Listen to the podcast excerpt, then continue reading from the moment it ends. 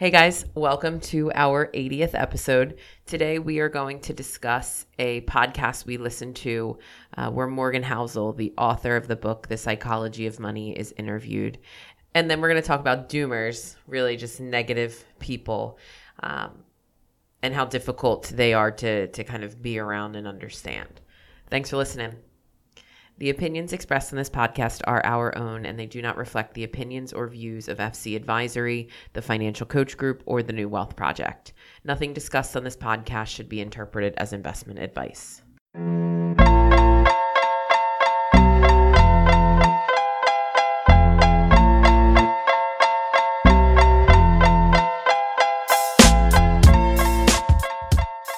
Welcome to Untucked, episode 80.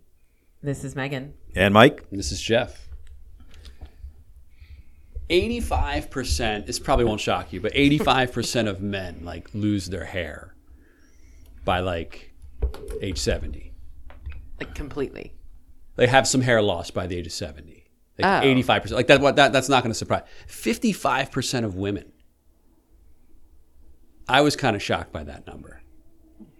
When you say lose their hair, you mean Like lose have s- have, Some sort of hair loss. have some- Yeah, I mean sh- yeah. 55% of women? Yeah. What Yep. causes why why do men lose their hair so much more than women? You didn't do any follow up I do That's know. all you got? Oh, I you thought know? it was obvious. Oh. Like testosterone is a, is the main uh. driver for why we- men use lose their hair more than women.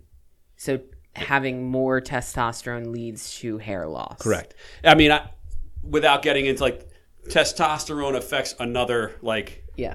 Hormone thing, or something. yeah, hormone in your body, which that prevents hair growth. The endocrine system. Something Jeff. like that, dude. Yeah.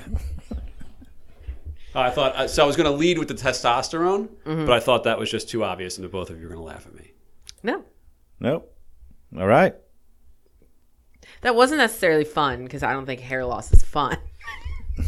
Okay, so w- can we talk about this for a second? So all my No, no, no, facts have it's to be fine. fun, like literally It's fun. You in have the to, title. It's actually in the I title. I mean, I, I guess they don't have to be because if we go back to the tapes, they haven't. I mean, otherwise been. we would just say we would call it facts, right? I, th- I find them all fun, but Okay. All right. We don't have What a we lot got? of Philly we sports. ha- oh my god, we No, have we so don't. much Philly No. sports to talk about. No, What are you talking there about? There has not been a large enough like time that has passed between the end of the Philly season. You to can't. It's and Mar- I'm not doing it. It's March. It's barely March, and you're talking about the Phillies. Is Who's that what we're not like doing? excited? Let me We have one listener who's excited. So go ahead. Let me ask you this: What do you think the Phillies will make it back to the World Series? No. No. Wow! like that quickly? Yep. Dude, you know how difficult it is to do that two years in Yeah. a row. and I'm this is no dynasty. This is just No. a team that's March like decent. second, one forty three in the afternoon, two thousand and twenty three. Oh I'm saying the Phillies are going to make it back to the World Series. Okay. Time stamp it. We got it.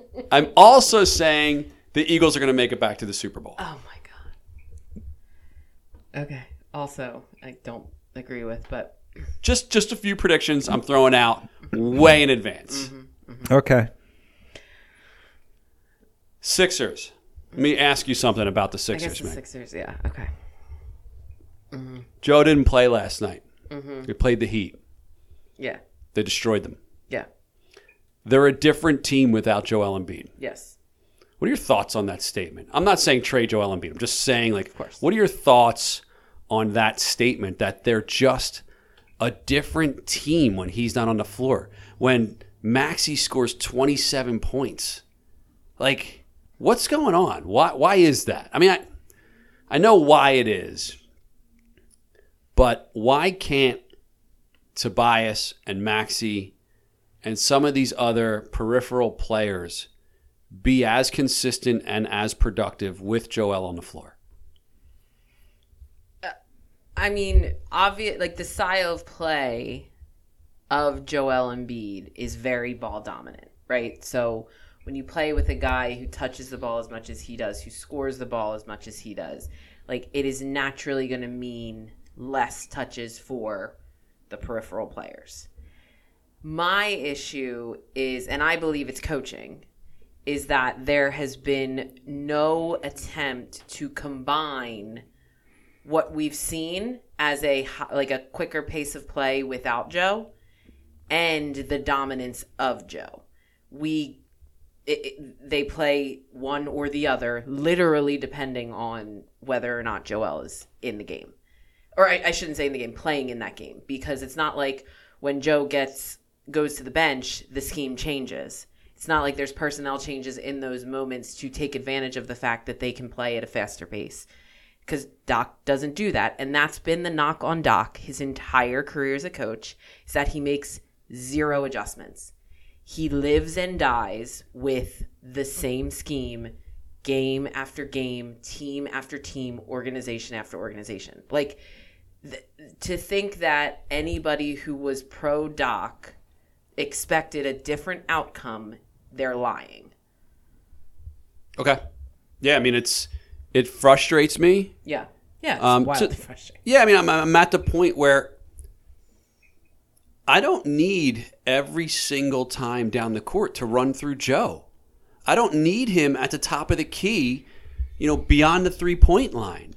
he's doing that less and less that's Okay. Okay, but like give it like let Tobias make that play. Let Maxey make that. Let, let Maxey stand at the three point line and try to drive the hole because you're going to pull so much attention away. Like it's it's it's bothering me now because specifically after watching that game last time, I'm just like, oh my god, look at this team, dude.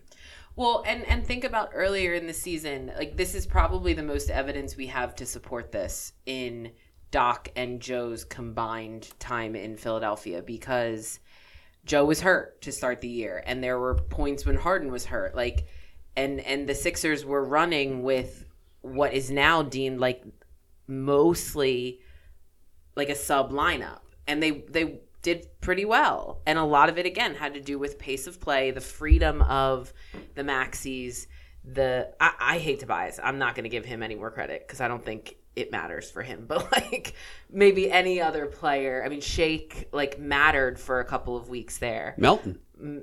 yeah, D'Anthony Melton. I mean, Georges Niang. Like, there's a lot of opportunity for these players to matter if the scheme is reflective of like both Joe on and Joe off the court, and it's just it's not. Now, like, I, it's gonna be tough to convince me that Joe should get less touches.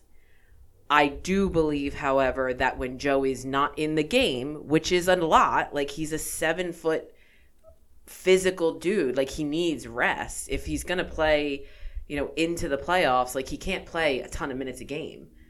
So, but I agree that when he comes off the floor, the scheme has to change. And it just, it never has. I heard yesterday that the Sixers have made it past the second round of the playoffs one time in the last 38 years. Yeah. Mike, And that would have been when they went. 1985. Oh yeah, yeah. It was was the last When time they- they went, and then when they went was with AI and Yeah, and when they played the Lakers, and and the Flyers. I mean, they haven't been to a cup. Well, I guess they played the Blackhawks, but That's ten years ago. they haven't won anything in like what 50 years. When when you say won anything, meaning winning the Stanley Cup, Yeah, um, that would be seventy In the four 70s, or five dude. or so. Yeah, 50 years ago. Dude, those two organizations, you got to turn it around, man. Sixers Yeah. and Flyers. Yeah. Sixers not making it past the second round in 38 year once in 38 years. Flyers not winning a cup in That 50. that's worse than the Flyers because the Flyers have been pretty deep in the playoffs many times over those fifty years but you got to win and had a lot of success. The past ten, you know, the past ten years have been absolutely the worst in franchise history Yeah. by far. It's disappointing. Yeah, no, it is. I, yeah, let's, let's not talk about. That. Let's move on. Talk about something else. All right. Um, I mean, we don't have any other sports. No. Nope. I don't even want to talk about the Eagles. You already did. Other than my prediction that they're going to win. they're going to win the Super Bowl next year. Okay, so we'll jump right into Coach's Corner. Let's do it. Um, so for Coach's Corner, we actually listened to a podcast. So we're going to talk about someone else's podcast on our podcast. I love it. Um, the podcast is Scott Galloway's The Prof G Pod, and he interviewed Morgan Housel, who we've um, talked about a bunch. She's a writer that we um, we refer to often, and he recently wrote a book called "The Psychology of Money," and the section of the pod that we're going to discuss today is um, their discussion on kind of the book, but I would say more generally like money. Yeah, I thought it was a great listen for anyone between the ages of like 15 and 65 Yeah. Yeah, when it comes to how you think about and should behave and should interact with your money and your financial plan. And I think that's always been what we've said about Morgan specifically is his ability to make what feels maybe overwhelming and bigger, like topics like money, just really commonsensical. I don't listen to him much at all. Uh, but even when you read him, I, guess. read him. Yeah, I liked him even more after listening to him. yeah. Well, he doesn't really. I don't think he has a. Um, I might be wrong. I don't think he he has a podcast. right? I bought the book. This is kind of why I brought this Did you read it? subject up. I bought the book because I'm going to give it to my kids to read, and I haven't even read the book. Okay. But I know what's in it because it has a lot of stuff in it that he's written about Yeah. before, and there's just like so many gems in there. So, and then when I saw he was on the Galloway podcast, I listened to it, and it's just like kind of the highlights. He talks for yeah, it's 20 or 30 minutes of, of them talking about some of the highlights, and there's just so many great, great, like you said, Jeff, common sense, very articulate, simple, Yeah. and really meaningful, important stuff too. It's not, it's all like we're like our heads are nodding with everything he's saying. It's not which hedge fund should I Right. aspire to invest in. No, I thought it was.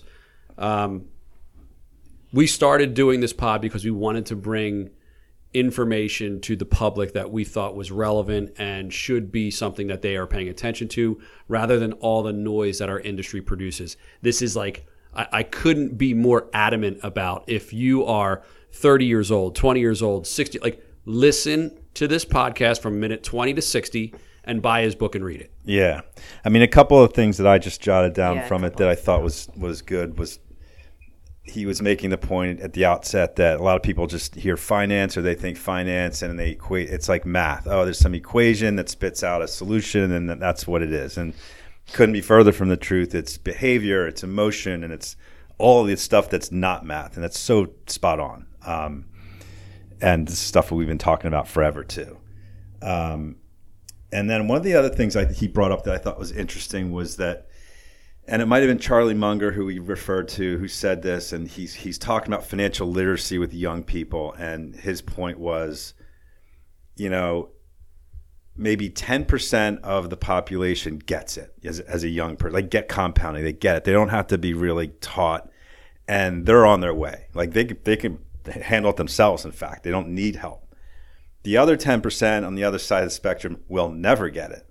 They're the compulsive gamblers, the people that are just you couldn't you're never going to get through to them um, the important concepts. But the 80 or so percent in the middle, they're the people that need help Yeah. and will be able to be helped. And and so I thought that was a really good way to think about it. Um, especially if you're one of the people trying to identify which one am I. Right? Yeah. I loved his analogy of this business to other businesses when he said, um, You can't find a country bumpkin that can perform heart surgery as well as a Harvard educated heart surgeon. You can buy an index fund and just put money into it every month and just continue and never look at it and just let it go. And there's a really good chance you might outperform like one of the best hedge funds in the in the world. And there's n- there's no other industry that you can kind of make that kind of statement with, which I thought was interesting. Yeah. I love how much, and and and Scott Galloway said it a bunch too. Like how much they remind us of luck, mm-hmm. like Yep. because it, it is so easily lost on it. One of the statements that they made, and I'm, I'm gonna butcher the exact phrasing of it, but it was like like nothing in in extreme times, good and bad. Like it's not gonna last, right? Like nothing extremely good is likely gonna last. Nothing extremely bad is gonna last. But like luck is ultimately like where that shakes out for you. And I think whether it's they talk about that luck, they talk about when and where you're born being lucky. Mm-hmm. Like it it you can do everything else right, but there there's some element of luck to everybody's lives, and I just don't think we acknowledge that, and, and not we generally, like everybody, we don't acknowledge that factor in our lives enough.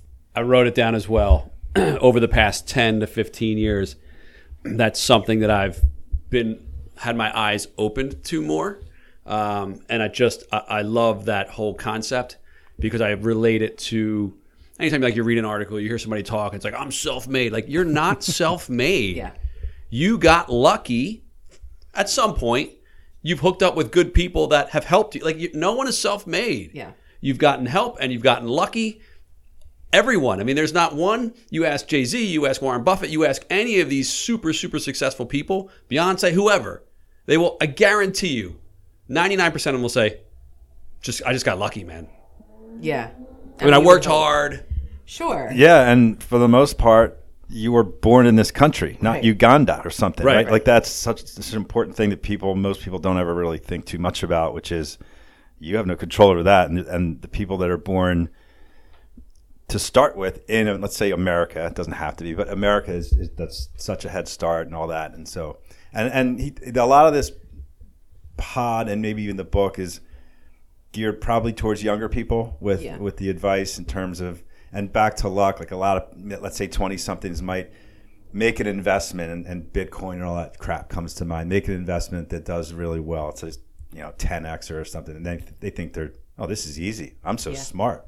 And they inevitably will you know fail uh, because most of the time as you said that was just lucky Yeah. um, and on the other side if things go against you it's many oftentimes it's just shit luck. It's not. It's a. It's wrong place, wrong time, or timing is wrong. And just keep at it and keep at it and keep doing it the right way, and it'll it'll all even out for you. So, you know, maybe Captain Obvious in, in some of his stuff, but it's so uh, not obvious when you think about what is talked about and written day to day to day to day. It's not this. It's not this stuff.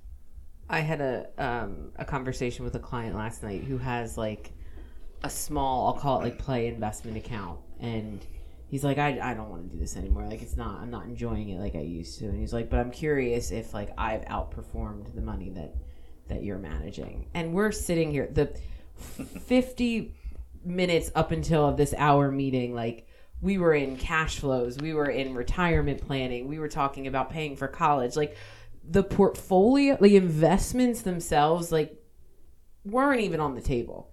And he brings that up at like the the eleventh hour, and I'm like, is this what you think is going to make a difference? Like, Right. you think that your five thousand dollars, and it just listening to how Morgan just describes all of the the far more important things, right, than your five thousand dollar play account outperforming some other investment in the grand scheme of things. I was like, I'm gonna send this to this client tomorrow. Yeah. Yeah, Mike, you had said I, like it. It seems obvious. I mean, I think it's obvious to us because we we we live in in this um, kind of narrative. Our, I mean, we believe it to our core. yeah. Um, but when he says when you do really well one year in investing, you you chalk that up to how smart you are, and then when it goes the other way and you do real poor and you do very poorly, it's well I was just unlucky. I mean that's how literally people think. They they, they pat themselves on the back when it goes their their way, and when and they think they're so smart.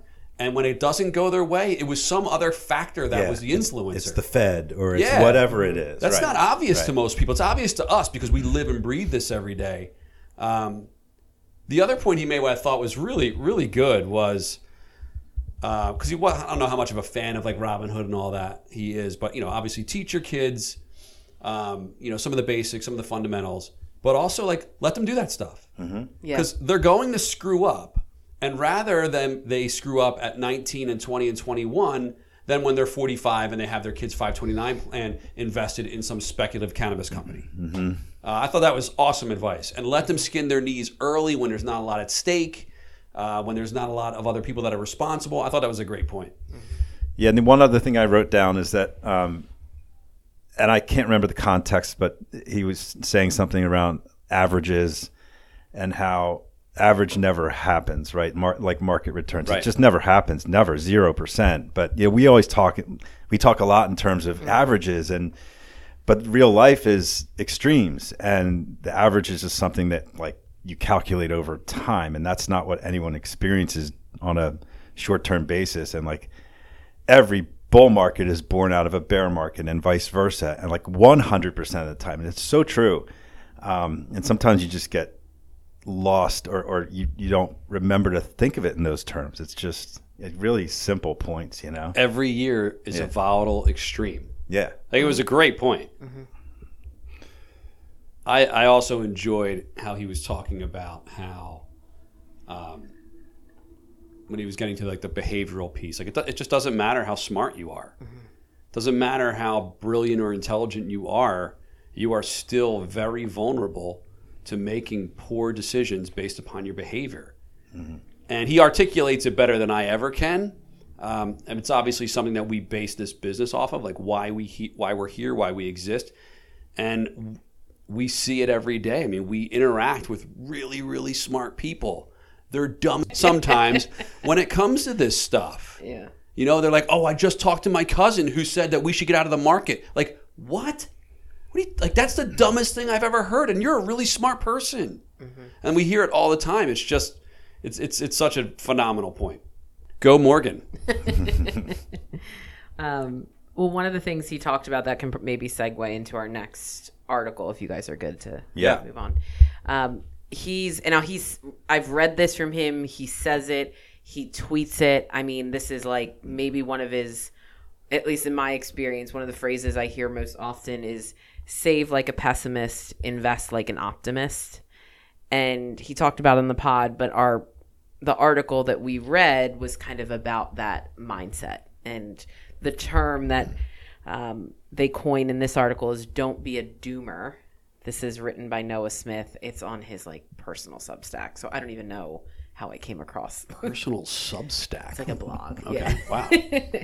Um, Can you read that? Can you say that um, that one line again? Invest. Like, save like a pessimist, invest like an optimist. can you explain that to me? So save like things are awful and going to get worse. Okay. Like you always need to save, save, save. Live within your means. I'm right? going to lose my job next month, so if you just Right. You're going to have a medical emergency the following year. You're going to need to spend X on a kid the following year. But then invest like the world continues to innovate and create and companies get better over time. Genius. So simple. So simple. Yeah. so simple. Yeah, I mean, yes, I I agree, but I mean, again, as we know, people don't think that way, Right. and people think that they can, you know, based on the headlines or whatever it is, that that that's going to be um, something that they that needs to be reacted to and tactics employed to take advantage or avoid whatever. That that's just human nature though. But it's so true. I mean you're right. It's if you're and we say this all the time. Sometimes we say it to clients or prospects. Like if you're if you're a doomer mm-hmm. if you're like you're probably not a good fit for us. Like you have to have that fundamental optimism and you don't have to be like loving everything that's going on in the world or Sure. anything. i'm just saying but but if you're one of those like perpetual like oh the world you know the world everything's going to shit probably not a good good idea to work with um, firm like us Yeah, we can. I mean, for a lot of reasons. Yeah. I mean, number one, we I don't want to be surrounded by right Sure. people that are just miserable and uh, constantly come in and talk about how bad it is. The Right? negative, That's, yeah. that's miserable. I, I can't do anything about it. I mean, there's nothing you can do about it other than just I don't know, buy an island somewhere and exist there by yourself. But there's nothing you can do about it. So you you have to have a positive attitude and be optimistic that the world will figure it out. Right? COVID, world wars, like it we figure it out and advance and poverty becomes less and unemployment becomes less. I mean, it, that's just fact. It's not made up. So you have to be optimistic. So within the article, though, he's he kind of drilled down on some more specific stuff that's really in the headlines a lot with like with wealth inequality and things like that. And you know, a lot of people are focused on that and whining about it, but they're neglecting to recognize how, in absolute terms, things are so much better than they've Yeah. ever been on the whole planet, right? Like poverty. Um, but it's still really bad. But there's still a big gap. I mean, it's still when you drill down and you walk through neighborhoods and you see it, like it's still bad. But I- I'm, I'm saying something different. You know, every single measure, illiteracy, hunger, everything compared to what it was, even not that long ago, is phenomenally better. right.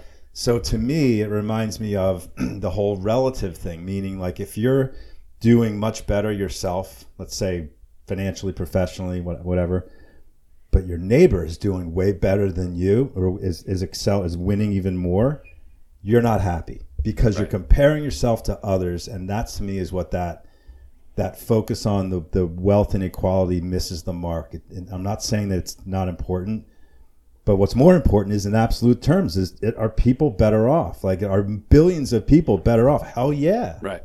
So And when it's never going to go away. I mean, there's always going to be poor and hunger and inequality.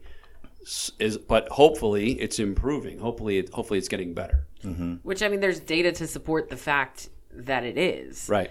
And that was uh, like go- sorry. I no, was I'm gonna- saying that's really the at the core of this article is that while things can seem bad, and to your point, Mike, like if you abs- if you look at the absolute imp- like numbers, they might not feel good, but that doesn't mean that they haven't gotten better. and and I get I get back to like is is our goal here is to, to eliminate wealth inequality? Is that the goal? No, because what if you know the the gap grows over time, but the the whole thing is getting so much better and more prosperous, and Right. like that that's the goal, isn't it? And then who cares if the very very rich get you know richer as, as long as everybody else is doing better? Like who cares? Right. Yeah. I don't know. That's just my. I'm on my soapbox on that, so I'm off. So I'm watching like The Last of Us, Yeah. and it's apocalyptic. So bad. I love it. I love it. Yeah. I don't. You're out. I'm in it. I'm, I mean, I'm into it. in, but I don't. I'm not Uh, enjoying this it. isn't a Last of Us review, so I didn't need both of your opinions on it. But um, Writers should be fired. there's one episode where this guy is, and it's not a spoiler. Like he has everything needed in in the event that there was this apocalypse. Generators, food, ammo, and he knows everything. He knows electric electricity and plumbing. Like he knows everything. Carpentry. He can do everything. He's a superhero. He's by himself. Like we know people, we have clients, people in our friend group that believe and are trying to prepare for that eventuality. They're preppers. Like it, it it always blows my mind. Like okay, so we're going to spend time and energy worrying about this, which is probably not going to happen. And I'm not talking about a zombie apocalypse. I just Right. mean like the internet goes down and like all hell breaks loose and like everyone spins off the planet. Like then you're going to be hunkered down in your in your bunker by yourself Right. or with just your family, God forbid. like you'd kill yourself. So why are we why are we worrying about it? Why are we preparing for it? Why are there so many movies and books made about that scenario? Because people love to like think about, or I mean, that's like a really interesting scenario for a lot of people. I feel like that's part of it too. And it's fear. They're afraid it's going to happen. Yeah, right. Like we have, I, we- I know people that have cars that are not going to be affected by electric magnetic pulse. what?